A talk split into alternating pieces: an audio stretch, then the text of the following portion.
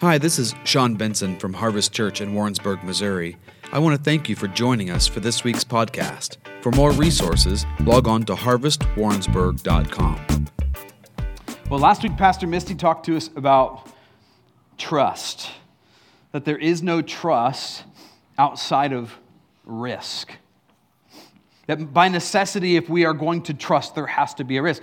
In fact, Misty brought that to us this, this last week. She, she brought to us that question as she was pondering that before the Lord, asking all of the staff Is there any scenario that you can think of in life, in any category, whereby you can have trust and, and then not have the associated risk? And, and our answer was no. No, by nature of the fact that we're having to trust, it means I don't have what I'm trusting for which means I'm taking a step. It means I'm stepping out, I'm taking a risk. Now, if you're like me, I, I just, I like illustrations that help me put all of the pieces together with these kinds of concepts. I, I like, I like for somebody to paint a picture for me that's relatable, that I can understand, that I can go, okay, I got that, I can apply that. And I feel like with the topic of finances, there's nothing quite like, excuse me, let the cat out of the bag. You know, little, there you go. It's a little foreshadowing for you. You know, with the topic of trust, rather, there's nothing like finances. There's nothing like our money to illustrate the point. And, and it, it's largely because we can all relate to it, because probably we've all fretted about it at some point in our life. Is it just me? Okay, just, just making sure. At some point in your history with God, probably you've had a, an opportunity where you were like, well, I don't know. I don't know if you're going to come through in this particular area. Uh, we all need it. We all need resources, financial. We need the green stuff. Let's just call it what it is.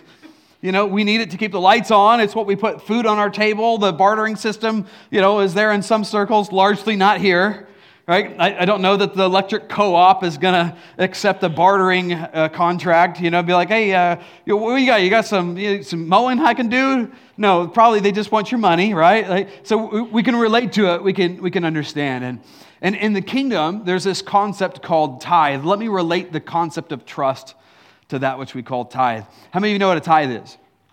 You know, a tithe is, is like the giving of our first fruits. It's a first fruits offering to God. It comes right off the top, 10% of the earnings that I, that I take in. Our, our big mistake is that we believe often our earnings are ours. This is where we get all entangled. It's like, no, this is my money. Well, no, it's not. In fact, the, the 10%, the, the first fruits offering that we give to God actually is meant to demonstrate that it is not, in fact, my money. It's all His. And we're grateful for the 90 He allows us to operate in. But in the natural, in the natural, we often have people, especially as they're stepping into this reality, struggle because to take 10% off the top of my money means I have 10% less to operate off of than I had before I had, right? So you're taking a chunk away, and I needed every penny of that to make the bills that I currently have. So, how in the world do you expect me to meet my expenses? You know, you want me to take care of my family, but how am I supposed to do that unless? This doesn't make any logical sense. How in the world am I supposed to how am I supposed to navigate that every single month that goes by? I need every penny largely if you're like most Americans, you need more than the pennies you're bringing in to make it all work and make ends meet. How am I supposed to do with less? It just doesn't make logical sense. But then you add the word of God to the equation. And, and, in the Word of God, we find out that, that this is the area that God says, Test me in this. Now, you understand there's no other area where the Bible says, Yeah, you can test God. In fact, it says quite the opposite that we're called not to test Him. But in this area, God's so passionate about it that He says, Let me just open this opportunity up for you. I know that you need this. I know that it's going to be a struggle to trust me in this area. So test me in this and see upon your obedience to give your tithe. Trust me in this and see if I won't rebuke the devourer. So, in other words, the enemy is out to devour your financial resources. See if I won't rebuke the devourer on your behalf and release a blessing from heaven over your life. The moment that we add the scripture to the concept of tithing, it becomes not just a concept, but an issue of trust. Will we trust that God is who he says he is? Will we trust that God's going to show up as He says He's going to do? Are you really going to rebuke the devourer? Are you really going to release a blessing to me? Is that actually going to happen? Now, because the scripture is inserted, it moves out of the concept and into the spirit realm where I have to step out and actually trust him to see something happen. Does this, does this make any sense as a point of illustration? We have to begin to build a history with God with these kinds of things. We have to begin to step out onto the waters uh, through the numerous opportunities that He gives us and begin to build history of trust with Him.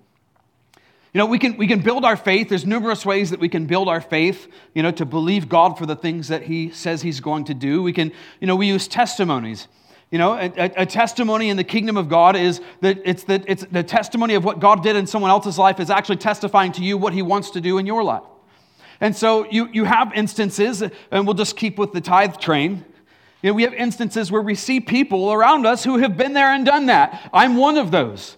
You know, where in the early days we had to learn to trust God with less and to see whether He was going to show up and honor His word or not. I, I remember the testimony of my brother and sister in law. He in respect to this topic. He, uh, they, they struggled when they were newly married. I mean, how many of you were just filthy rich when you first got married? Right? And so, and nobody raised their hand to say, and it, like, it is still not that way. But we were even less that way when we got married, probably when we were all young, at least if you were as young as I was. You know, we didn't have three nickels to rub together, nor did they. In this story, their vehicle kept breaking down. I think they used to drive a Saturn, which now we know why it was breaking down. You know. it, it just is what it is. You know, and, and their money that they would have had, the extra money, the resources that they would have had in their budget, was devoured by this piece of garbage that they were driving. You know, and every month something was wrong. Another tire would blow. Every every month it, you know, it needed an alternator and it needed this. It was doing what we would always say, like nickel and diming them, right? And so he says to her, I would tithe if I had money left over, but I don't have any money left over because this car continues to devour it. Notice the language. Something's devouring their resources, right? His wife says, maybe the reason our resources are being devoured is because we're not being obedient on the front end to trust God. And he says, okay, all right, all right. And in an effort to spite her, he says, next month we'll tithe. And in his heart of hearts, he says, you'll see. You'll see what's going to happen. You know, that car is going to blow up again like it has for the last six months on the dime. Boom, boom, boom, boom, boom.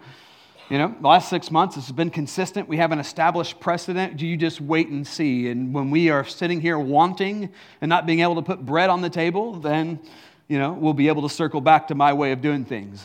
And they tithed off the first fruits of their income that next month, and the car didn't blow up.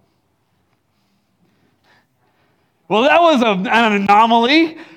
Wow, we made it through a month, but that was weird. That, you know, it's going to happen next month, though. And three months went by, and the car still didn't blow up you know now many years have gone by they're financial peace counselors and they you know they're completely debt free and they not only tithe but give extravagantly to the kingdom of god they've just made it a full circle switch but we can take testimonies like that and we can kind of go god you did it for them you'll do it again for me and it can build our faith we can look at the Word of God. Right? Faith comes by hearing, and I would encourage you to start there. If you're not reading your Word, you got to get into your Word. That's how you know what God said He's going to do. How do you have faith for anything? How could you trust God if you don't know what He said?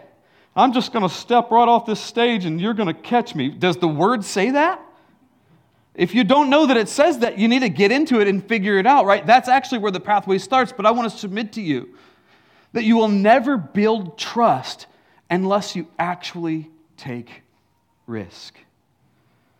In James, it tells us that faith without works is dead. I think this is what he's alluding to. It's like, I have faith, I believe God. Now you actually have to demonstrate that belief. I believe that God's a provider and he's going to take care of me, uh, but we can't afford to tithe. No, then you don't believe God because there's no subsequent step. You're not trusting in him. And, and, it's not just in finances. Finances just happen to be a great illustration to us because we can all relate to that. But God is calling you to develop this kind of history with him, this trust with him across the board in every area of your life. Not just your, your, not just your financial resources, but in your relationship. Does, does, does anybody have a, a strained relationship that you're like, this Nebuchadnezzar can never come to Jesus? Like, do you have people, do you have prodigals that are out there in your life that you're like, yeah, I know that God did some cool stuff in the Bible, but this one, he can't save. Like, he's inviting us everywhere in our life, like unilaterally, to kind of go, You're the God of the impossible, and I believe you to, to be who you said you're, gonna, like, you said you're going to be and to do what you said you're going to do. I believe on you, and I'm going to take a step. I'm going to step out on the water. I'm going to trust you with my life. The Bible gives us numerous testimonies in story form uh, of the lives of those in, in, in history captured throughout the history of Israel uh, and, and, numerous other places as far as that goes. We want to take a look at that out of Genesis chapter 26, the story of Isaac. As he jumps into his own trust journey with God. And before I say that, why don't I suggest this really quick, just to give you some preface. Trusting God sounds painful. Would you agree? Like, yeah, if you're Peter and you're in the boat and, and Jesus says, Come, like, and everything on the inside of you goes, That's impossible. Right? Like, how many of you would just rather stay in the boat? Like, I, you know, if I step over that, by the way, not a great swimmer. You know, uh, last I checked, this is Shark Week. right? Like, it, it, but so, so why? So why, why step out into this journey with God? Why is God calling us out on the waters? Why, why does He call us to trust Him? Why do I have to establish that, that history with God? And I would say this because God knows what's best for your life. God knows what's best for your life. And, and God is, He's never calling you out onto the water so that you'll sink. He's never calling you out into the wilderness so that He'll kill you. It, if God is only ever actually inviting you in a process that is for your benefit, not for your detriment. And so we're like, that's painful. And He's like, yeah, and there's no gain without a little pain because he's calling us to partner with him to do what's hard, to do what's impossible, to do what doesn't make sense with our natural minds in many cases. Why in the world would I accept this job, God, over this job? You know, when I accepted this pastorate, I was offered the vice president of youth development in United Way, making more money with better benefits than I had ever experienced in my life, than anybody, in fact, that I know experience up to that point in my immediate circle. It was a great job, suit and tie every day, which sounded just uptown to me. That sounded like success. At the same time, the door came open to here, and it was, uh, it was a really lucrative opportunity at $12,000 a year. Why would you take the lesser?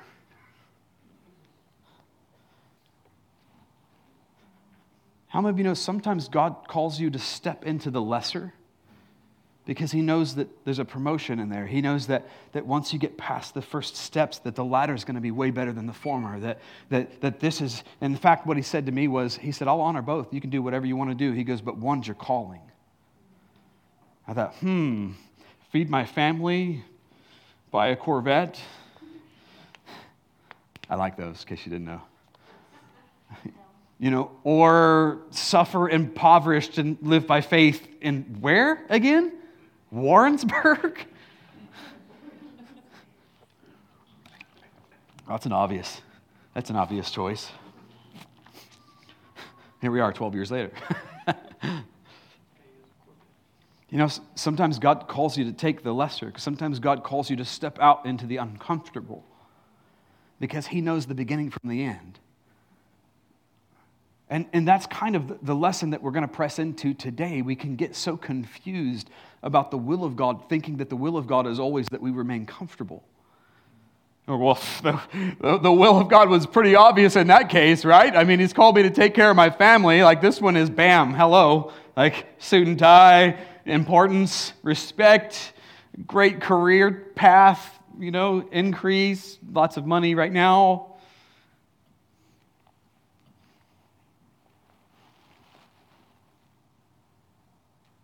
But the calling of God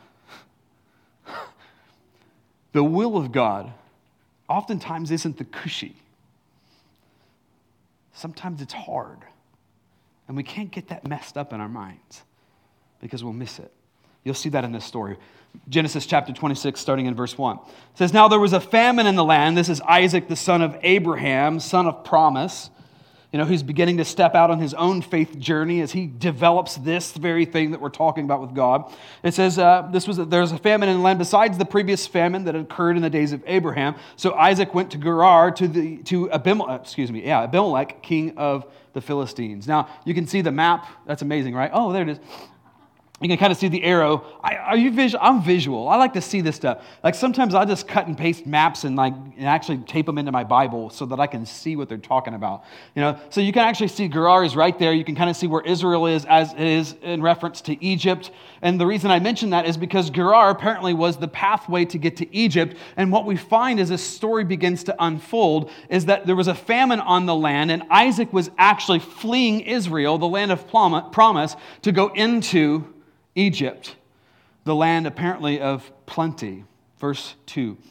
And the Lord appeared to him and said, Do not go down to Egypt. Stay in the land which I will tell you. Sojourn in the land, and I will be with you and bless you.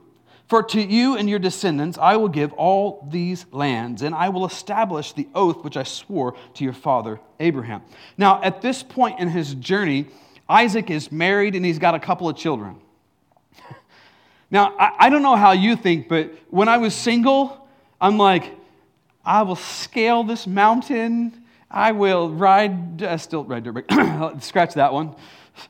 I'll do fast and dangerous things, still do that. All right, so better examples. You know, you, like you have faith to do anything. It doesn't really matter because the truth is, like, if I'm just flying solo, if I miss a meal, eh, what? No big deal. Like it's like you're more inclined to take risk to step out because you only are responsible for you. Add a wife and children.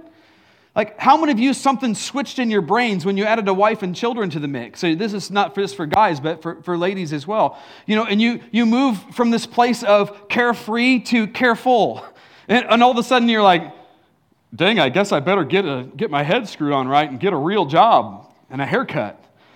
I got to sell the Camaro. You know, it's time for a minivan, right? Like there's a there's a there's a there's a shift that happens, and and at this point in the story, you know, I, Isaac is responsible for somebody other than himself, and and he's stuck in this in this land of promise, which by the way looked an awful lot like a wasteland. He's stuck in a famine, and he's like, you know what? Uh, here's what I'm going to do. I mean, after all, God, you called me to provide for my family, right? Here's what I'm going to do. Uh, I'm just going to head down through Gerar to Egypt. Uh, because the bigger city has more jobs, more resources, they've got deeper pockets, they have great subsidy programs and entitlement programs, and we're going to be able to weather the storm better from Egypt than what we would be able to if I was able to, if I was going to stay here uh, in Israel. You know, and this just makes sense until God says, And I could just imagine the dialogue. I could imagine what was stirring in his heart in that moment as he's like, Look, man, I got kids to feed. I got bills to pay. I've got, you know, and like, and, and, and we're in this multifaceted, extended family community. So I got grandma to deal with, and I got that crazy Uncle Joe. That, that guy hadn't got a job in eight months. I got to pay for that bum. And I, right, I'm sure he's thinking of the whole deal, going, Look, I, that doesn't make any sense, God. I could stay here in the wasting wilderness called Land of Promise and have pain and suffer and not be able to provide for my family, but you did say provide for my family. So it makes sense in the natural that I go over here. Now, think about this as it relates to your ability to hear God's voice. I, know we're reading this and it's like God just shows up and, you know, there's, you know, I don't know, like he's the size of a mountain. He's like, go this way and walk in this. But I just know from my own experience that God's never done that to me. I've never had God show up the size of a mountain and go, here's the way, walk in it. Like, wouldn't that be amazing? Instead, what I usually hear is a little sense, a little nuance. Did you hear that prophetic word? I was looking back over my words, and eight years ago it said this. I kind of feel a little stirring about something. And do you hear what that preacher said on Sunday? It feels kind of like God's talking to me. And I thought I heard something, maybe, but it was maybe it was me. I'm shaking it off. It feels kind of weird because it's really stupid to stay in the land of famine and not go to Egypt. Am I the only one that hears God so subtly? and so when God's speaking to you in the way that He often speaks through circumstances and a subtle whisper and a sense and a, a, a, random word over there, and we basically would say it's like through puzzle pieces. And your family's on the line, and you feel like everything's on the line. It doesn't just make any sense. Like, what would you do? Are you going to trust the word of the Lord? Are you going to trust the voice of God? Are you going to trust your history with God? Are you going to just do the thing that makes sense? Go to Egypt, get a job.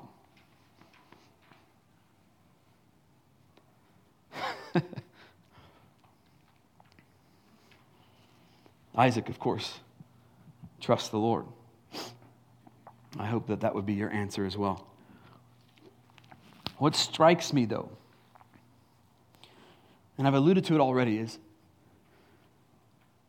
and in essence, God was saying, No, don't go to the cushy city, stay in the famine.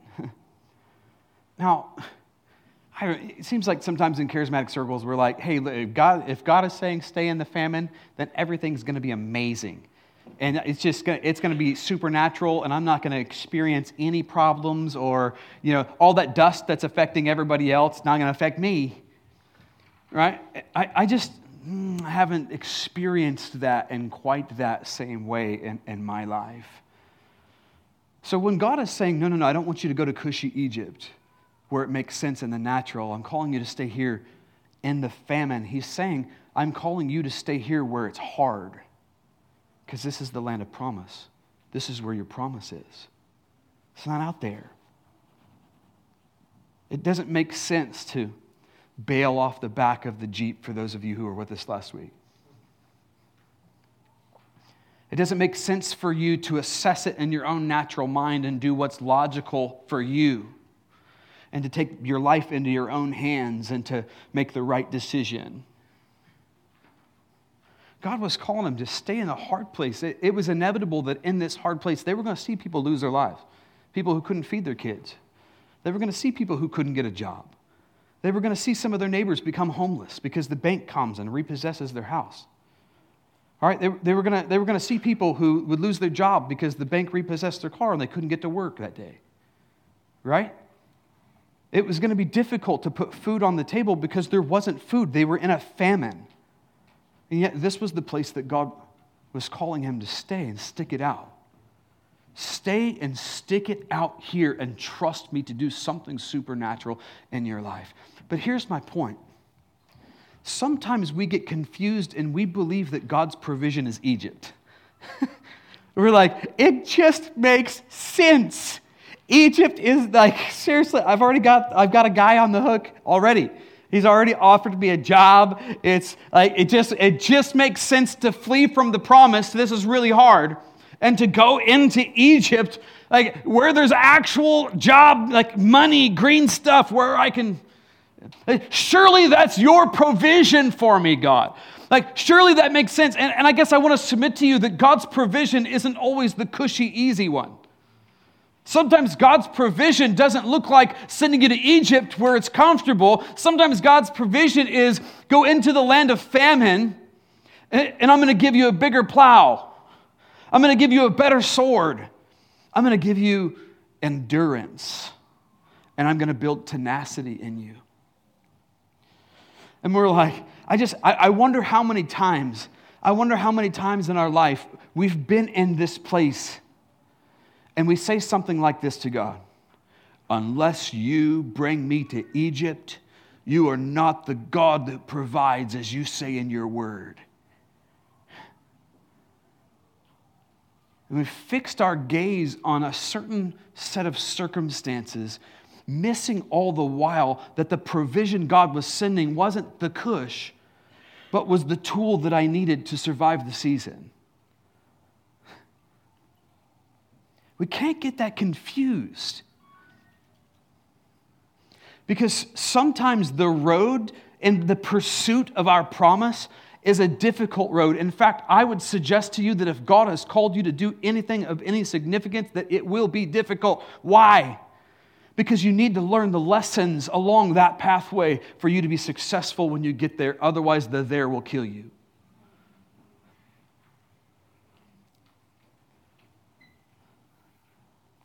Israel, kind of many years after this story, got to experience this themselves. You remember they were 400 years in Egypt as slaves. They, you know, the, the Lord does some significant miracles in their life to see them pulled out of slavery and out of Egypt. And then we find them in this place called the wilderness. Uh, not unlike what we're experiencing here with Isaac and the famine, right? They find themselves in the place of wilderness, and in the place of wilderness, they make this comment It was better for us to stay in Egypt than to come out here in the wilderness and to be killed by God. Like, what? It was better to be in the cushy place than it is to be on the hard road to my destiny. And the closer they got to, to, be, to the destiny, to the, to the promise the more they began to realize that the promise wasn't cush at all, the promise was going to be difficult. Like, did you see the giants in the land? And I just wonder, I wonder in our lives, I wonder how many of us are out in the desert place and we're like, this stinks. And did you see the giants in the land? And we would prefer to go 40 in the wilderness than to face the giants and the storm route to our destiny, to our promise. I just wonder how many people would go, I'm not doing that. That's hard. See, sometimes the pathway, in fact, I would say much of the time, the pathway to the promise is a difficult pathway. And the promised land itself is a difficult place. It's not just all cush. See, because once you get into the place, then you're like, hey, man, this is great. Wow, this is a beautiful place. God said it's a land flowing with milk and honey. Where, where's, the, where's the milk and honey? Oh, you know, you got to actually work. Oh, you got to you gotta, you gotta go get yourself a cow. And, like, you know, you got to you gotta, you gotta hit, like, you know, that's 5 a.m. for the rest of your life. Or else the milk goes dry. You know that, right? Like, you got to, you just, you got to be, like, so, the, you know, you want the land flowing with milk uh, you got to you got to partner with God to see that come forth. You, but you, you, said, you said there was honey here, and honey's come from bees. And my father in law is a bee farmer. You know, he wears an entire getup to go out there and to deal with those bees. You know, the last time I was out there with my beautiful wife, they thought that she was as hot as I think she is. and she was standing at a distance because, you know, when you're at a distance, why, why would you need all that bee suit business? And they stung her right smack in the middle of the forehead. Best part of the story is once they do that, it releases a scent, and all their other sisters start coming after you because you're a threat. So, what, 25 of them chased you into the truck? Yeah, the land of promise has some work. The land of promise has some pain. We can't get confused in this and thinking, oh, it's got to be God's will to go to Egypt because that's where the obvious provision is. That's where the. No, it, You've got the sons and daughters of God are led by the Spirit of God. And being led by the Spirit of God, sometimes He's going to take you an alternate route. And what you don't understand at the time is that the fastest route from point A to point B is through the storm. That's what we miss. We're like, nope, I'm going to go A to Z and L M. And I, like, no, that's 40 years. The fastest route for me to enter into my destiny is through that wilderness. it's not bypassing it to go to cushy Egypt. Is this making sense this morning?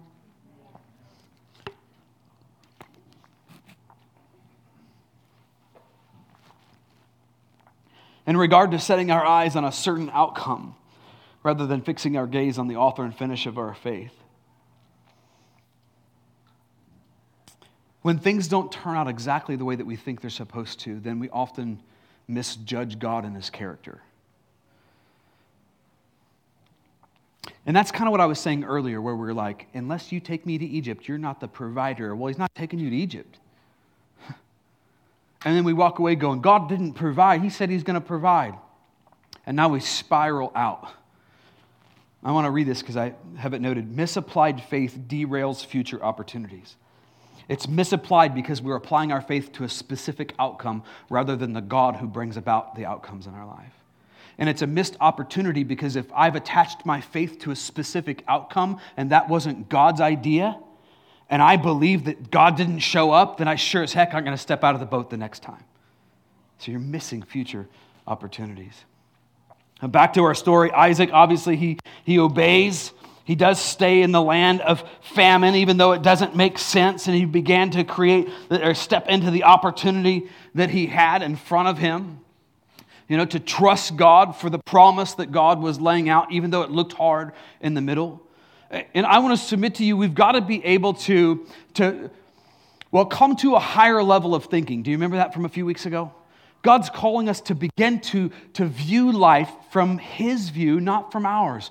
We can get lost in the weeds. Our perspective can get wrong. Like we've got to go a little bit higher. We've got to see things as, as God sees them. And, and if you're on the mm, excuse me, if you're in the boat and God said that you're going to go to the other side, but then the hurricane shows up in between, You've got to be able to, like, even in the moment, we've, we've, got to, we've got to come to a higher level of thinking instead of like going into anxiety and fear and like, oh my gosh, what are we going to do? I don't think the promise is going to come true. Jesus was lying to me. Like, he didn't say anything about this hurricane coming after me. And I'm worrying because worry has always allowed us to, you know, be successful, right? Said no one ever. Like, worry never gives us good fruit ever in our lives. But for whatever reason, this is our default, uh, usually worry and fear, and then grumbling and complaining, and it wrecks the relationships that are around me because now I'm grumpy and I'm short with my kids because I'm threatened and stewing about stuff, and my stress level goes through the roof, and the number one killer in America is stress. That has pretty good fruit, I'm told. Death. We've got to be able to get to a point where we go, holy smokes, that's a hurricane on the water. Uh, what did God say? That's a pretty good first place to start. Uh, Jesus said, uh, come to the other side. All right, okay, so we've got a word of the Lord. God said that we're going to make it to the other side. Okay, great. And that's a really big hurricane. I wonder what God's going to do about that. See, I don't need to fret about, oh my gosh, did we bring our the right ropes and the, the, the are the sails going to withstand the hurricane? And what do I do? I don't even know what to do. We don't even have food and provisions. And what if we're marooned? And ah, nah, nah, nah, I don't have to even go into that. I have to go, wow, that's a really big situation, and I don't have the answers for that. It's going to be cool to see what God does. See, we so believe that God's going to show up that it, uh, and we have anticipation for what He's going to do that we can actually move into a place of, I guess I would say, joyous anticipation. I can actually move into a place where I go, oh, wow. Several years ago, we had Mark Hendrickson come and speak to us, and he coined this phrase God's will is God's bill. Uh, God said you're going to make it to the other side. God's going to figure out how to get you to the other side. I don't have to worry about that. I just have to participate with Him in the in between. I don't have to worry about it. I don't have to try to figure it out on my own. I don't, I don't have to stress out about it. I don't have to uh, get more bald in the middle of it. I just have to go, wow, it's going to be amazing to see what God does. You know, we call this hope. Hope is the joyful expectation of good. That's biblical hope. It's the joyful expectation of good. God said, I'm going to go to the other side. Wow, I am joyfully anticipating that He's going to show up and He's going to do something about this. And I've got an opportunity now to step out on the waters with Him and trust Him and build history with Him as we make it to the other side. We have to shift out of anxiety and fear and into prayer and presence. What do I mean by that? I mean, we have to retrain the way that we think. And instead of our first reaction being fear and anxiety, and I'm trying to work it out myself, uh, if I'm doing that, then I'm a doer or I'm a jumper, we learned last week. Not a truster. I have to shift from that to, to prayer and, and presence. What do I mean by that? I mean, I'm tempted to be anxious about what I'm seeing in front of me, but I have a word and I know that God's going to show up. So I'm actually going to come in to thanksgiving because that's how I come into his presence. I come into his gates with thanksgiving, right? Into his courts with praise. That's the second part. I'm going to enter into thanksgiving. I'm going to enter into worship. I'm going to worship God. I'm like, look at the hurricane coming. My boat's being tossed to and fro. Sit your butt down. Sit down in the boat and raise your hands. It's time to worship. We move from anxiety and fear to presence and, did I say prayer? Presence and worship? Presence and prayer? Whatever I said earlier. Rewind the tape. You'll be good.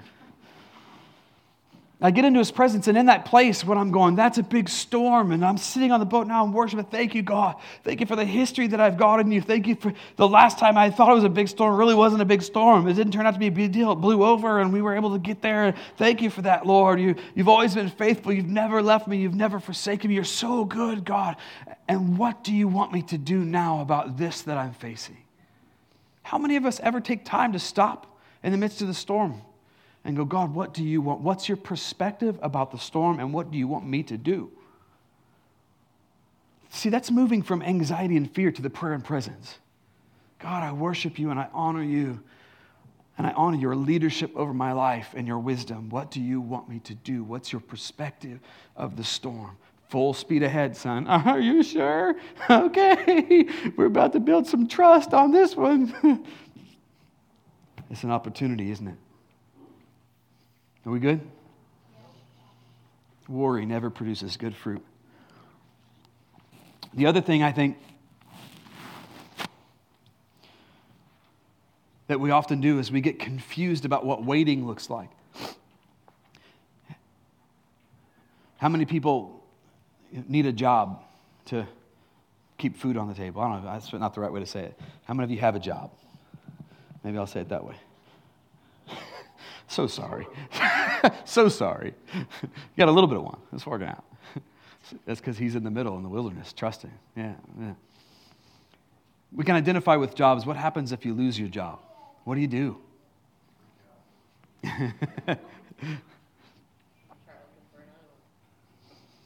Sometimes people they, they believe like, oh, you know, I'm the pastor, he said I'm supposed to trust God. And, and their method of trusting God, their method of waiting on God, is to, is to sit their butts on the couch and play Xbox. Man, your wife out there bringing home the bacon, and she's coming home to a dirty, filthy, stank house. You know what I mean? You're like, hang on, babe, just a second. Just one more second. I'm going to get them. You know, hey, did you put out any resumes today? Uh, no, I'm trusting God. Oh, yeah, you trusting God, all right. like, you know, it's my belief that, that we've got to give God something to, to breathe on. You know, I don't just, I don't sit back and do nothing. I don't sit back on the couch and squander an opportunity. I'm gonna put myself out there. It's like, when was the last time you updated your resume? Uh, 1992? Yeah, it might be time to update your resume, man. Like, hello, just think through the normal stuff. Partner with God. Obviously, if the Holy Spirit tells you, no, sit and wait, don't do anything, you're a son and a daughter. You got to do what Jesus says to do. In the absence of that word, you've got to step in there and give God something to breathe on. And I think that's what we see in the next verse here, verse 12. It says, Now Isaac sowed in the land and reaped in the same year a hundredfold, and the Lord blessed him. And the man became rich and continued to grow richer until he became very, very wealthy. Now, most scholars believe that this was actually in the middle of the famine. Who in their right mind is going to step out into their backyard and start sowing seed in a dusty old field when there's no water to irrigate, there's no anything? Who would sow in a famine? It doesn't make any natural sense unless you're partnering with the God of the impossible. But here's what I want you to notice Isaac didn't just sit on the couch hoping the plants would grow. What you doing, brother? Well, I'm waiting on those plants to grow out there. They had not, not a doggone thing has sprung up. It's really weird. Uh, have you cultivated the soil? Did you plant anything? No. Okay, all right. You know, you might want to start there. You might want to start there. This was a combination of him doing what he knew to do but doing it in faith that God was going to show up and release the blessing of heaven. See, God had already had a promise. He said, You're going to stay here in this hard place and you're going to trust me for something supernatural. The promise that I gave to your father is going to be revealed in you. Do you trust me? He says, Yes, Lord, I trust you. And I'm going to partner with you in faith that if you're going to, like, if you're calling me into the land of promise to release the promise, I'm going to partner with you in faith that you're going to show up even in this impossible desert season even in this place of wilderness, when I can't see anything, when it doesn't make any natural sense, I'm going to stay, I'm going to obey, I'm going to worship, I'm going to pray, I'm going to advance, I'm going to do what I know to do, I'm going to give you something to breathe on, I'm going to sow out there in that field, even when people think that I'm crazy old Noah building a boat, nobody's ever seen a boat before. I'm going to continue to do what you've called me to do, what you've asked me to do, what you've laid upon my heart. I'm going to do it in faith, trusting that you're going to show up and that you're going to do something extravagant. It might be hard now, but it's going to be amazing in the end. And this is the other thing that we do. We not only have an opportunity to trust God in the beginning and to obey the yes, Lord, yes, Lord, I'll do that. We then get an opportunity to step into trust in the in between. Now, I, I don't know about all you, and maybe if I thought hard enough, I could recall a single incident in my entire life. But for me, you want to know how God's worked with me? He said, Go this way, I'm going to do this thing. And I go that way, and I'm like, Why aren't you doing that thing? Four years later, when we were on the mission field many years ago, God said, I'm sending you home to minister to your own people. We took 18 months to shed our, the responsibilities that we had on the field and to pray and seek God and fast and ask Him, What are you saying? What are we supposed to do? We came to the conclusion we were supposed to come home and pastor. God was saying I was supposed to be a pastor. News to me. I came home and I'm like, all right, man. I'm off the field. I'm into the pastorate. Eight or nine months later, unemployed in my mom's basement, my, my in law's basement, basically. Um, and I can't hear God. I don't know what's going on. McDonald's won't even hire me, Pizza Hut wouldn't hire me. They kept saying, You're overqualified. I thought, What does that even mean? I got babies and light bills. I'm like, What does it mean to be overqualified? Like eight or nine months in, I said, Lord, is this what you had in mind? Now, I don't know about you, but I, I often don't find the promise of God to be immediate. See, I, I find that there's oftentimes a wilderness in between Egypt and the promised land. so I have an opportunity to, to trust God in that, hey, here we go. Like, we didn't get there near fast enough, God. What is this in between stuff? I thought you said, oh, I did said, do you trust me? So we trust God at the onset, but we trust God in the grand in between as it continues to build faith and history with us so that we can accomplish the things that are necessary when we cross that threshold into that grand thing called the promise. It's not easy, but He hasn't called us to easy more than likely it's hard, but it is worth it. What do you think would have happened to Isaac had he not gone into Egypt? Or, excuse me, had he, had he gone into Egypt? What do you think would have happened to him? You know what I think? I think, I think he'd have taken his family into Egypt, probably would have got him a job, probably would have been all right, probably would have put food on the table, probably would have weathered the storm that was the famine you know what I mean? Life probably would have been okay. But if he was going to go to Egypt instead of obey the voice of God and to pursue the promise that God had put on his heart, he was going to forfeit the promise to the next generation. Say, ah, he might have been okay he probably had been okay. God's really generous. He, he allows the rain to fall on the righteous and the unrighteous alike. But he would have forfeited his promise. Listen, there are battles that you and I are supposed to face in our generation. And God has called us to win those battles in our generation. If you don't win those battles, if you don't live this life where you're stepping out onto the water and you're building that history of trust with God, you're going to pass those battles on to the next generation. And they're going to have to fight your battles. I don't know about you, but I don't want my kids fighting any battle that I was supposed to win while I was still alive. I want to set them up for success. I don't want to have to set them up to fight my battles. I don't want to be the guy wandering around in the wilderness for 40 years because I refused to take down the giants that God said I was going to take down and leave it for them to do it. The other thing I was praying between services, I was just thinking, you know, the other thing is this we're not only living generationally, we're living for eternity. And how many of you know if Isaac had gone on to Egypt, he'd have to stand before Father God and give an account for that? Son, do you know what you did? But you blessed me. I had a decent life. Yeah, you know what? but you forfeited the promise. You pushed off the, the timeline, and you like you're going to be held account for what you've done, for what kind of a steward you were with what God gave you.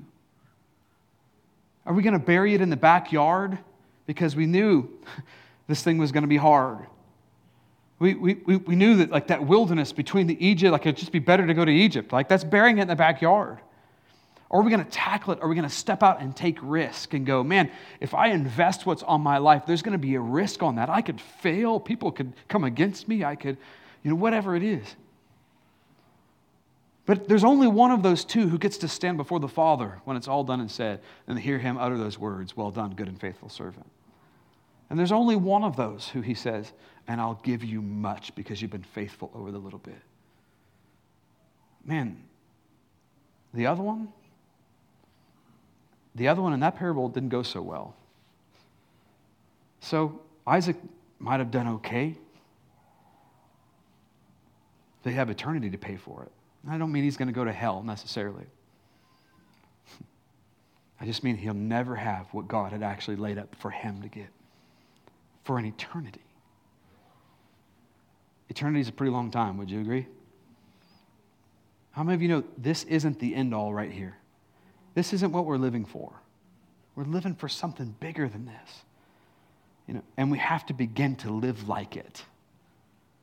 And we have to be willing to step into the hard in between. To give God something to empower and breathe on so that He can do abundantly beyond what we could ask or think. And not just flee to Egypt and do the comfortable. Does this make sense? All right. Father, we ask that you would continue to breathe on our lives, that you would empower us to be the kind of people who live by faith and who step out in trust, who take you at your word, who hear you and who obey and risk. We want to be mighty men and women. We want to do everything that you have laid to our account for this season of our life. We don't want to miss it to the left or to the right, and we just declare right now we trust you to get us through.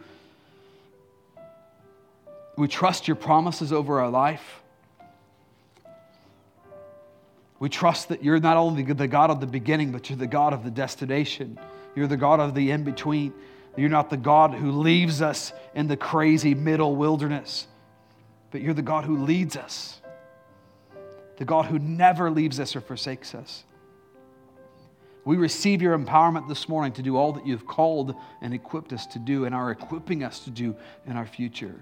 We trust you. We trust you with our lives. We trust you with our future. We trust you with our kids.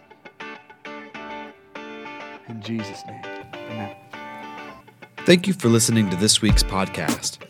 If you would like to contact us or would like more information about our church or additional podcasts or resources, please visit us online at harvestwarrensburg.com. We hope to see you soon.